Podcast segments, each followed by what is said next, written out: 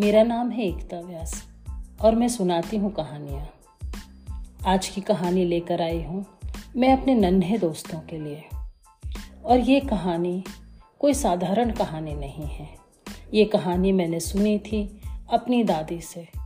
हर साल वो यही कहानी मुझे होली के एक हाथ दो दिन पहले सुनाया करती थी।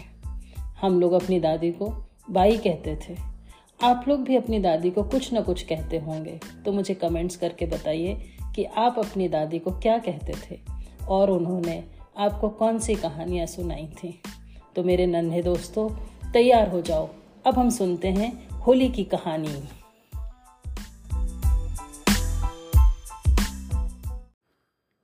अच्छा बच्चों, अब ये बताओ, होली के दिन क्या क्या होता है और होली का त्यौहार किसको किसको अच्छा लगता है?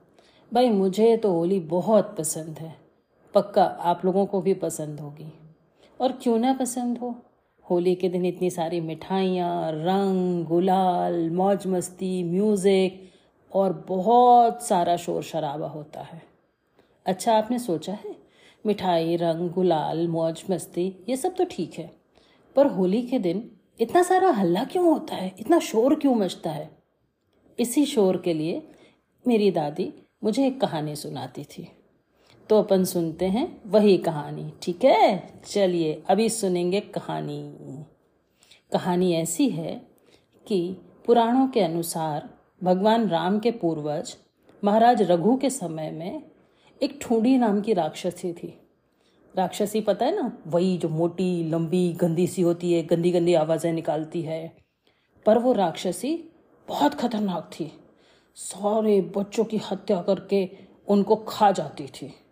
और पता है, उसको एक वरदान मिला हुआ था कि कोई भी देवता, मानव अस्त्र शस्त्र सर्दी, गर्मी, बरसात, कोई भी चीज़ उसे मार ही नहीं सकती थी। जो राजा रघु थे ना, वो बहुत परेशान थे और वो सोच रहे थे कि इस राक्षसी से अपने देश को कैसे बचाया जाए। तभी उनके जो पुरोहित थे ना उन्होंने राक्षसी को मारने का एक उपाय बताया। क्या उपाय बताया? उन्होंने कहा कि फागुन मास की पूर्णिमा पर जब न ज़्यादा सर्दी होती है, न ज़्यादा गर्मी होती है, सब बच्चे अपने घर से लकड़ियाँ लेकर आएँ और उन्हें रास्ते पर रखकर जलाएँ।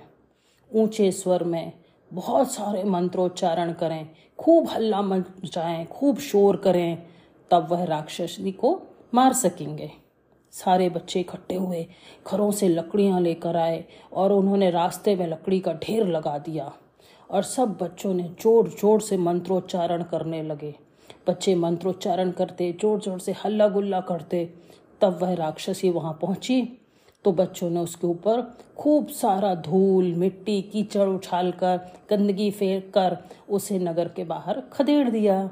इस प्रकार उस राक्षसी का अंत हुआ। तब से एक परंपरा बन गई कि होली के दिन हम लकड़ियाँ जलाते हैं, शोर करते हैं, मंत्रोच्चारण करते हैं और यह परंपरा आज तक चली आ रही है। तो बच्चों, आपको पता चला होली के दिन इतना शोर और मस्ती क्यों की जाती है?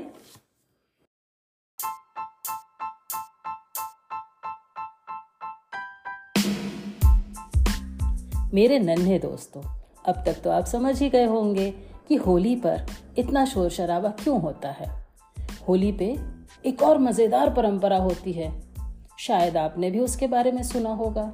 तो हम उस परंपरा को जानने और समझने के लिए एक और कहानी सुनेंगे। वो परंपरा क्या है और कैसे उस परंपरा को जिया जाता है, ये जानने के लिए सुनते रहिए पॉडकास्ट फैक्ट्री।